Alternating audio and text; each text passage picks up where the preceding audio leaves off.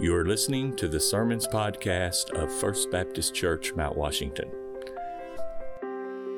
We appreciate Ben leading us in worship this morning and uh, Mark's absence with us today. And if you uh, haven't got a chance, Ben also preached this past Wednesday night as a part of a seminary class he's working on. He did a great job uh, with God's Word. So if you haven't got a chance to, uh, to listen to that, you can uh, find it out, uh, out there on the web, and I encourage you to do so. Well, I invite you to turn this morning to the book of Nehemiah in the Old Testament, Nehemiah.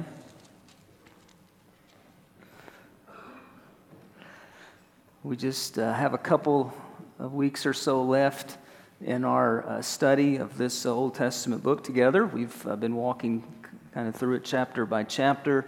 Our theme has been uh, when God builds his people.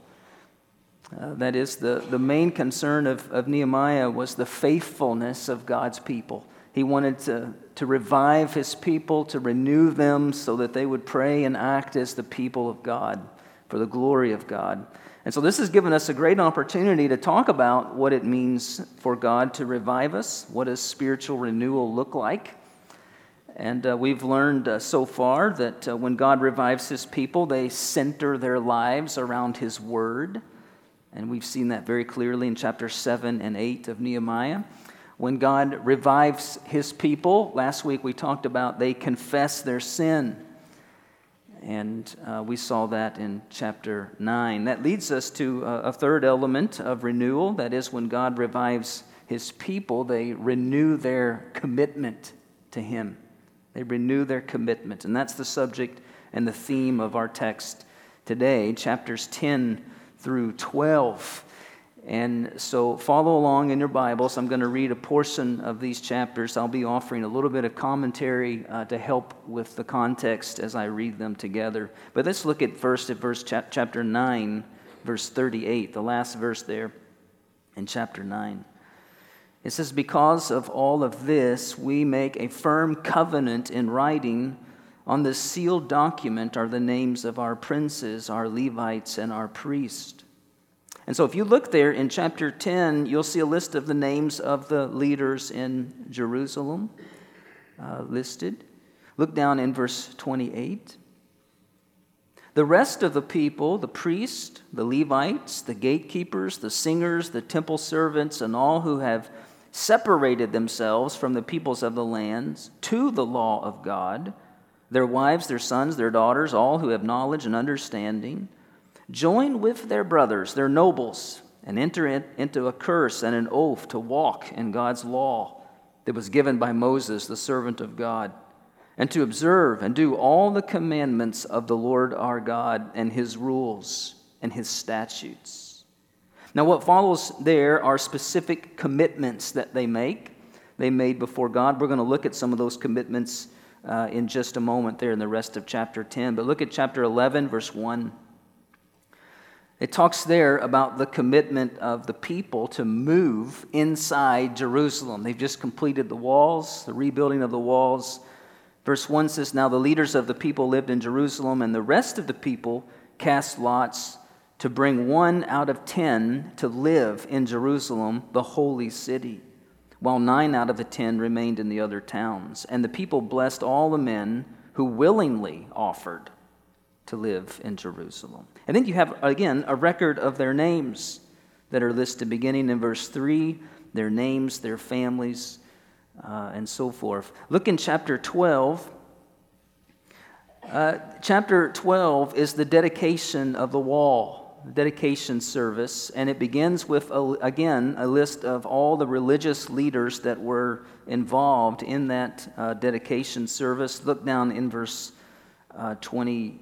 7, I believe it is. Yes, 27. And at the dedication of the wall of Jerusalem, they sought the Levites in all their places to bring them to Jerusalem to celebrate the dedication with gladness, with thanksgiving, and with singing, with cymbals, harps, and lyres. And then maybe the climax of the whole book, the whole story here, verse 43. Look at that verse. And they offered great sacrifices that day and rejoiced, for God had made them rejoice with great joy. The women and children also rejoiced, and the joy of Jerusalem was heard far away. Let's pray together. Father, thank you again for the opportunity we've had to worship you this morning through singing, and, and now, Lord, to worship you by hearing from you your word. So, Lord, may our hearts be open today. May you open our ears and give us ears to hear the power of your Spirit, your word that transforms, sanctifies, changes our lives for you. And so, Lord, I pray that you would use me this morning as your servant. I pray that you would increase and I would decrease, and your word would go forth. And I pray it in Jesus' name. Amen. Well, when we, we left chapter 9, we found God's people responding to God's word, and they were responding in confessing, confession. They were confessing their sins. You remember they were wearing sackcloth, they were, had dirt on their heads as a, a sign of their sorrow, their humility before God, their sorrow over their sins. And I, re- I re emphasized this again last week. It's not enough to say that you're sorry uh, for your sins. Repentance includes both a turning away from our sins and a turning towards God. Repentance happens when a sinner who is uh, convicted over his sin turns from his sin with, with grief and with hatred for that sin and then turns towards God in his mercy, following God, committing himself in obedience to God. And so, as they turn to God and they confess their sins here, there's a recognition that they must change. They must renew their commitment to God. That's why that verse is in verse 38 at the conclusion of their confession. Because of all of this, we make a firm covenant, it says. A covenant. We don't think often about covenants uh, today. A covenant in, in, the Old Testament meant to cut. And it's referring to making a, a commitment to God, a, promise to God to uh, follow Him at all, of, at all cost, if you will. It was uh, to covenant. One of the reasons we don't like to think of covenants today, I think, is because as a society, by and large, we don't like to make commitments. Uh, I think about uh, how often we might put a sign up sheet out for an event or something at church and how it doesn't work anymore. People don't sign up. And part of that is, is uh, we might say, is FOMO, you know, fear of missing out, right? If I sign my name, I might, that might lock me into something. And what if something better comes along? And then I, I, I wouldn't be able to do that, that, that something. Some of it is a, fear of being tied down, maybe uh, un- unnecessarily. Well, one of the places we see a fear of commitment, I think, is in dating and marriage. And this has been a long trend, but so many are afraid to commit themselves in a marriage relationship today because uh, they want to be free to experiment or free to break it off in case things don't go uh, like they hoped that it would go. They might become unhappy. So we have many couples that live together. They want all of the benefits of marriage without having the commitment of marriage. Never mind the fact that the Bible teaches that the benefits of marriage are to be enjoyed in the covenant of a marriage between a husband and a wife. Another place we see, I think, fear of commitment is church membership. In, in recent years, uh, it seems to be Christians are more and more pleased to worship at a fellowship or a church on a regular basis, but they're not willing to make a commitment to join the church. Uh, you might say that some are just content to date the church rather than enter into a covenant or commitment with the church. Commitment is both costly and sacrificial, isn't it? It costs us something. The, the, idea of cutting, it, it's, it's a sacrifice. Raymond Brown notes some of the characteristics of this commitment here in Nehemiah that we notice in chapter 10. First of all, it was a personal commitment. Personal commitment. There are names of individuals listed there in chapter 10, verses 1 through uh, 27. There are 57 leaders, along with Nehemiah, who uh, made this commitment, this covenant. Verse 28, the part we uh, read says that the rest of the people were also involved in, in this commitment. And, so basically, each one of these people had to commit that they, that similar to uh, our signature, your signing, your committing, uh, they had to put their personal seal, you know, their, their family seal on this. They're, they're making a commitment. What are they making a commitment to? Verse 29 to join with their brothers, their nobles, and enter into a curse and an oath to walk in God's law that was given by Moses, the servant of God, and to observe and do all the commandments of the Lord our God and his rules and his statutes. Again, notice the centering of their lives around the Word of God. They're, they're, they're, confessing their, their sin as a result of being in that Word. They're renewing their commitment to God, and their commitment is to walk in God's law. It, it is to do all of the commandments of the Lord. It was a personal commitment. Notice it was also, though, a public commitment. A public commitment. It was affirmed and recorded here in the presence of many witnesses. Everyone was testifying openly to their, their neighbors of the commitment that they were making to God. It wasn't a private commitment, it was a public commitment. I think this is important. Commitments, uh, particularly to God, are an important part of our Christian testimony. So we think, for example, about baptism. Baptism provides Christians this, this form of, of witness which publicly declares their faith. Not privately, publicly declares their faith, their faith, their commitment to Christ before the congregation, before their neighbors and their families as they come. It was a public commitment.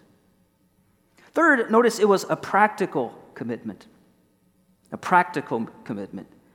What follows here in, in these verses is not just a, a generalized commitment. Verse 29 says to walk in God's law, to observe and do all the commandments of the Lord. That's a summary kind of a statement. But what follows are specific actions specific things that would characterize their lives, that would authenticate their witness as God's people. For us as, as Christians, it means that we commit ourselves to the way of life that Christ walked in while he was, he was here, which Christ exemplified for us in his word. It's not merely that we give lip service to our commitment, but rather we give life service to Jesus. We walk in our commitment. Our beliefs affect our behaviors specifically and practically in our lives. We follow in the ways according to the word of Jesus Christ. I, I, could be frank with you for a moment. So much of our Christian witness is lost, I think, today because we are so indefinite in our character and commitments.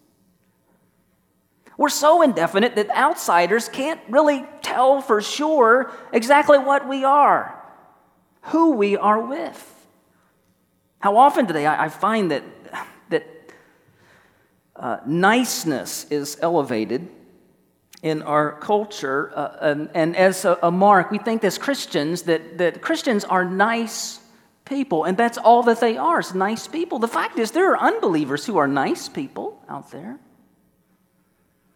Being nice is hardly a full definition of what it means to be holy as our God is holy. It means that we're to be distinct from the world. That there are specific things that mark us, practical commitments that come out in our lives that make us distinct from the world around us who don't know God, who don't follow Him. So, as we look at this text this morning, I want you to notice there, there's a, uh, at least four of these renewed commitments that they make that made them uh, distinct. I, I want to draw your attention to them. First of all, when God renewed them, revived them, they, they renewed their commitment to holiness. To holiness. Verse 30. We will not give our daughters to the peoples of the land or take their daughters for our sons. And if the peoples of the land bring in goods or any grain on the Sabbath day to sell, we will not buy for them on the Sabbath or on a holy day, and we will forego the crops of the seventh year and the exaction of every debt. Now, what's being said here is that when, again, when, when God begins this work in our hearts and lives, these, the folks here are committing themselves to be distinct, to be different, separate from the world, to be holy. And we see it first in their marriages. In their marriages, they committed themselves to avoid intermarriage with foreigners. And the reason for this was not ethnic pride or racism, it was spiritual reasons.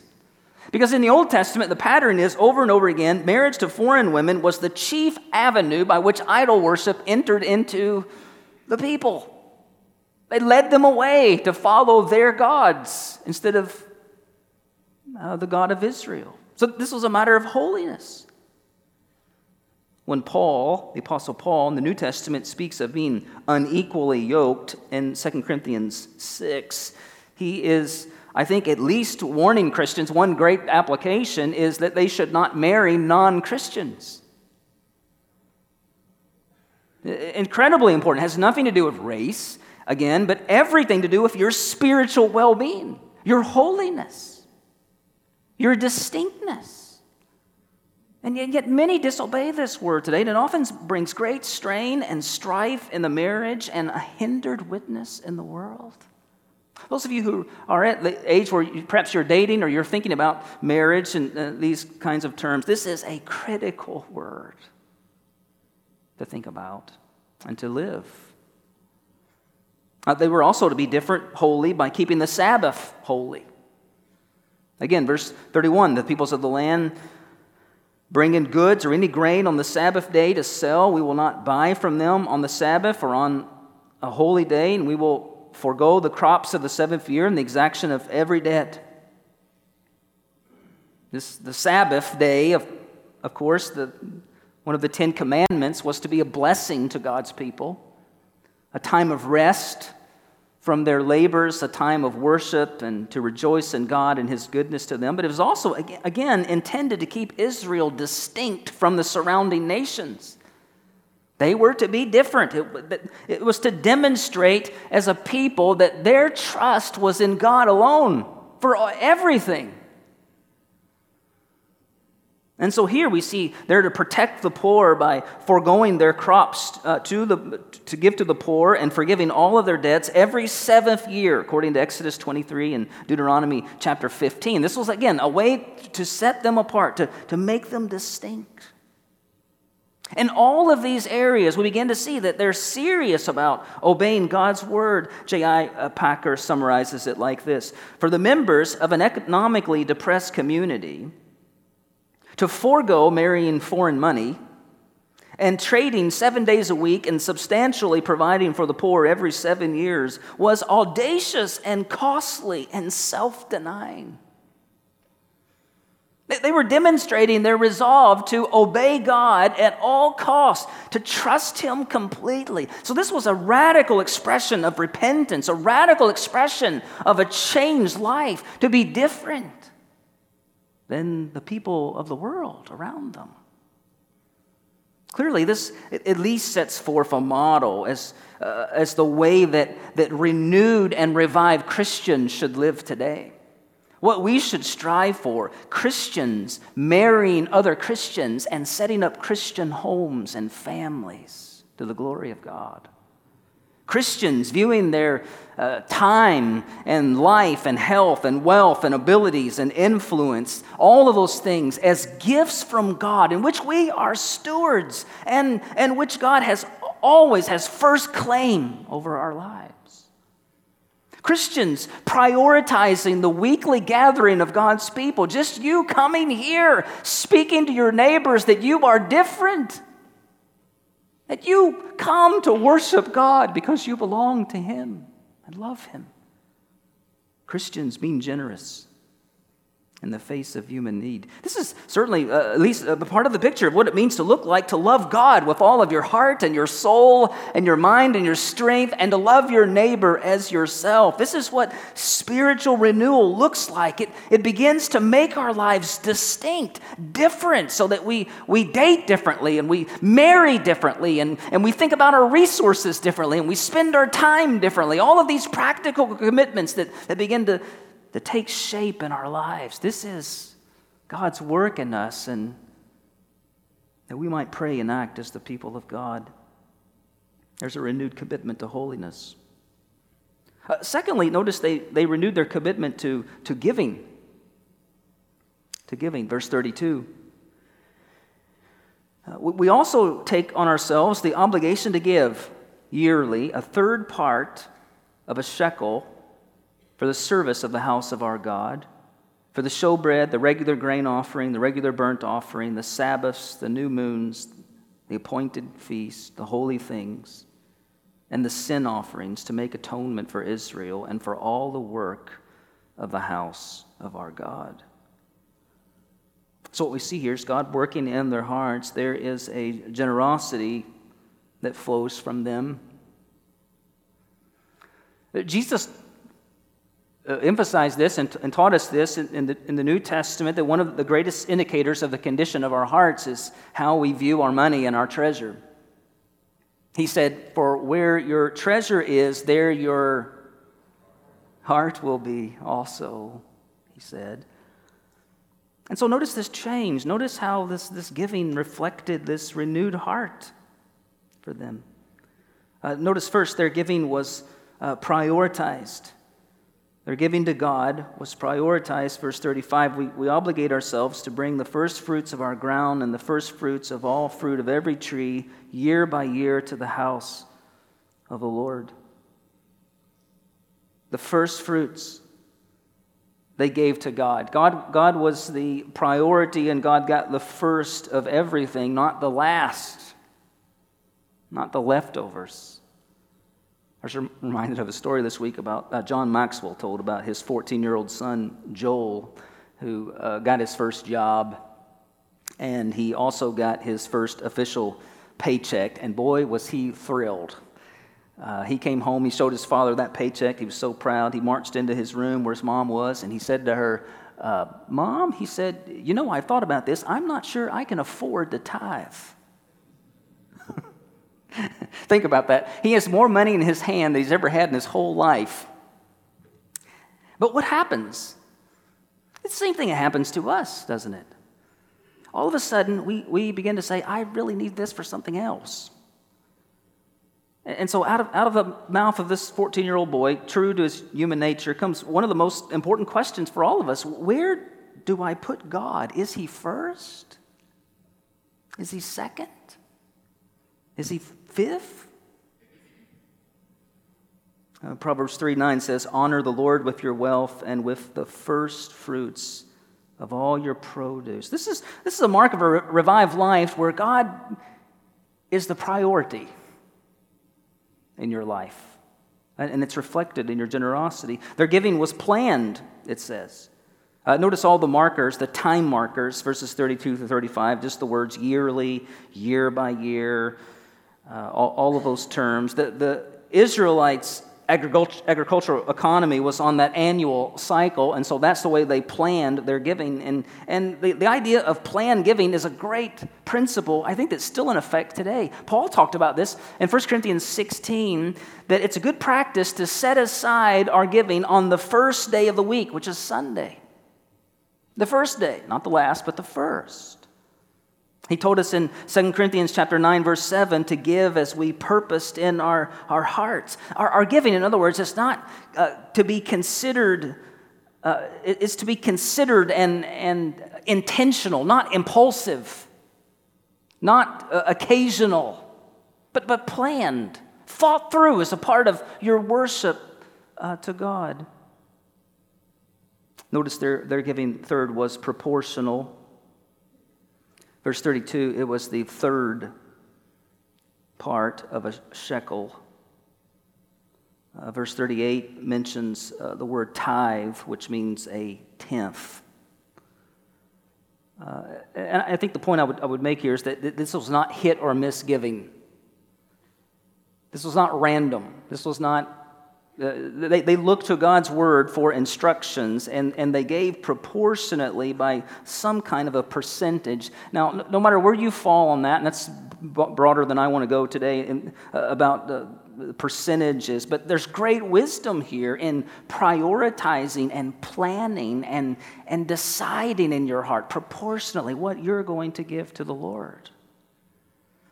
All of this, again, points to the fact that their hearts had been changed toward God, toward their treasures, toward the, the away from their, themselves and their own kingdom to the kingdom of God. And so when God revives our hearts, we become less selfish and more generous with what we have. We, we begin putting God first in our lives and not second or third. And, and the orientation of our lives becomes more about His kingdom and not our own. That's a remarkable work of God. They renewed their commitment to give. Third, notice there was a re- renewed commitment to community. To community. And that is that once the walls were completed, the city of Jerusalem was ready to be populated. And remember, the phrase there is used in chapter 11, uh, verse 1, I think, is the city of God. This was the city whose people were meant to shine forth the glory of God. But who would move into the city now that the walls were completed? Nehemiah 11 says that they cast lots to decide. But verse 2 is what caught my attention. The, the people blessed all the men who willingly offered to live in Jerusalem. In other words, there were some who felt compelled, who thought, you know, I, I need to set aside my own desires and move into the city of of Jerusalem. And it was so special. Again, we have a list of names in chapter 11 there that follows that, and we shouldn't overlook uh, the importance of these names. These were real people, these were real families with real uh, hopes and dreams and so forth, who were a part of the, a significant work of, of God to reestablish the community of the city of God in Jerusalem.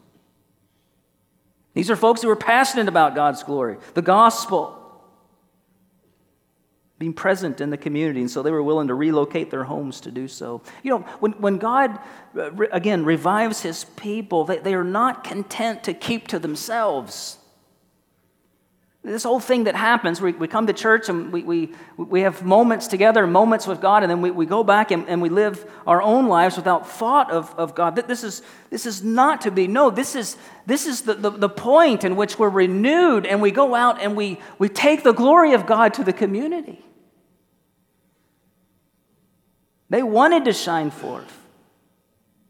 To light your candle, as we heard earlier. The glory of God to everyone in their city. I, I, I was reminded again this week of a story I heard a, a while, uh, several years ago actually. E.V. Hill's Church in Los Angeles, California, many years ago, they wanted to establish a Christian presence in their community. And so they elected captains for each of the city blocks uh, around their church. And there was about 1,900 blocks there at the time uh, around uh, LA in that vicinity. And so they had a, a captain, a church member, who would be the, the presence of Christ on that block. And they would be the ones that would pray for their neighbors and uh, invite them to church and share the gospel with them and minister to them in their needs. And Hill told of what happened on one occasion. There was a, a man in the community who was so put off by the captain of his block who was always invited into church and Christian events, and he got so fed up with it, he decided to move across town. And the problem was, as soon as the moving truck pulled into his new driveway, he was met by another one of the church's captains inviting him to church. And his comment was classic. He said, My God, they're everywhere, he said. I, I thought about that story and I was, I was thinking, shouldn't that be the goal of our church? Not to make people want to move, but, but for them to know, that to so saturate the community with, with the visible presence of Christ. That's what we are. That the proclamation of the gospel, and, and folks would be saying that they're everywhere. When God renews and revives his people, they, they begin to have a new sense of mission and purpose to be out in the community, to, to, to show forth the glory of God, the mission of making disciples of the nations. Notice one more uh, commitment. When God revives his pe- people, they renew their commitment to worship him, to worship. I haven't decided yet, but I think we're going to come back to this one next week again. But I want to say just a few words this morning about it. Uh, Nehemiah chapter 12. I already mentioned to you again the list of names there, the people that, the religious leaders that were involved in this dedication service of the wall. And in fact, if you look at chapter, verse 27 there of chapter 12, you'll see the heading, Dedication of the Wall, if your Bible has that. It says, At the dedication of the wall of Jerusalem, they sought the Levites in all their places to bring them to Jerusalem to celebrate the dedication with gladness, with thanksgiving, and with singing, with cymbals, harps, and lyres. And it goes on there, it's fascinating. Uh, Nehemiah talks about how he put together two choirs uh, from the region and he, he put them on top of the wall. And that gives us a sense of, again, we talked about how wide the wall was. You have choirs walking on top of the walls. And they one went one way around the wall, the other went the other way around the wall, and they're singing and they're praising and they're worshiping God all the way around the city. It's really just an incredible celebration of what God, God had done. They sing songs of thanksgiving and praise to God. Uh, it's interesting to me, Paul's exhortation for us to sing in Ephesians 5 is grounded in a thankful heart. Ephesians 5 18, he says, Be filled with the Spirit, addressing one another in psalms and hymns and spiritual songs, singing, making melody to the Lord with your heart giving thanks always and for everything to God the Father in the name of our Lord Jesus Christ. Nehemiah writes of that same framework that these worshipers sang with thankful hearts. I, I, was, I was thinking about that. Church, how much more should we, who are on the other side of the cross and resurrection, who have experienced incredible grace and mercy from, from Jesus, how much more should we sing songs of gratitude and thanks to God? We ought to be the most thankful people on the planet. We ought to enter into this room on Sundays, gathered together with enormous thanksgiving because of the great God that we worship and serve and what He's done for us in Jesus. And we should go forth with thanksgiving at all he's done. Every day, every morning we wake up, his mercies are new, his steadfast love endures forever. It says in verse 43, uh, I mentioned that might be the climax of the book. Verse 43 says, They offered great sacrifices that day and rejoiced, for God had made them rejoice with great joy. The women and children also rejoiced, and the and the joy of Jerusalem was heard far away. I love that. Their joy was heard far away. The singing was so loud, it was heard beyond the, the, the, walls of the city. Church, knowing the Savior should make us sing too, sing so loudly enough that the neighborhoods in which we live and the neighborhoods in which we work and the neighborhoods in which we worship, they should hear us. They should hear the testimony of God's work in our hearts and lives with joy. I was thinking that the renewed hearts that we see here, the renewed people of God, the renewed hearts are difficult to hide. It just flows out of us. Their joy, again, was to God for all that He had done in and through them. That's what happens when God revives His people. So I was thinking about um, how God is working in our church and how He is rebuilding and renewing us after uh, uh, some long seasons here. Um, but my prayer is, I, I, think, I hope your prayer would be, as we, we study this together, that commitments like these would mark our lives as His people. I, I want people to say, of us here at First Baptist that, you know, that church is different. Uh, that church is, there's a, new sense of commitment to that church. There's a, there's a new love for God and love for others in, in that church. I can't describe it. I just know that it's not the same. It's not what they used to be. God's renewing and working.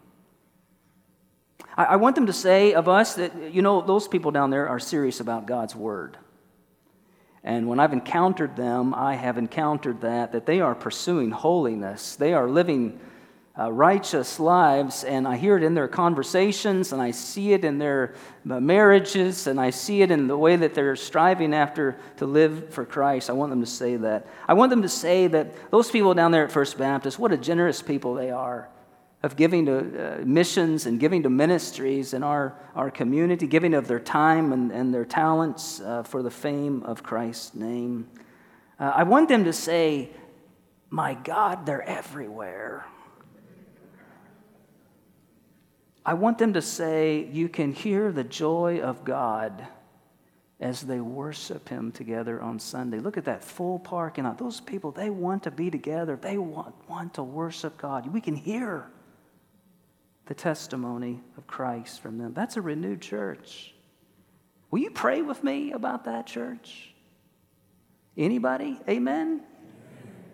Will you pray that these things would become so? God may indeed renew us like this. And I know that if He does, it's going to be only because we have centered ourselves around His Word.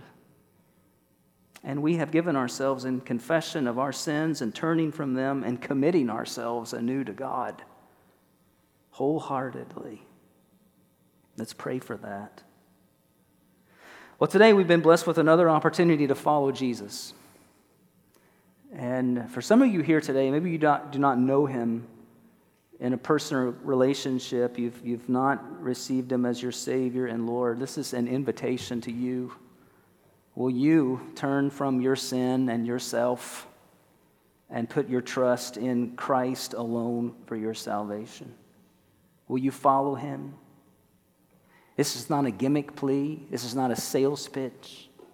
This is not, uh, this is about you surrendering your life to Christ. Have you done that? Will you? Uh, maybe you're considering church membership today. I hope that you are by some of my opening comments. If you've already been to a Discover class, which we strongly encourage you uh, to do, and, and met with one of our pastors and, and uh, given as part of your testimony, uh, then I, want to invite you today, maybe today, you feel like God is leading you here uh, to, to plant your life and your family here. It is a commitment, and we want to encourage you to make that commitment, and we want to make that commitment to you, to minister to you. And if you are a member, will you renew your commitment today to holiness? and to generosity and giving and community and worship for the glory of God and the fame of his name. Let's pray together. Lord, we pray that you would, you who began a good work in us, would continue it, Lord, and continue it all the more.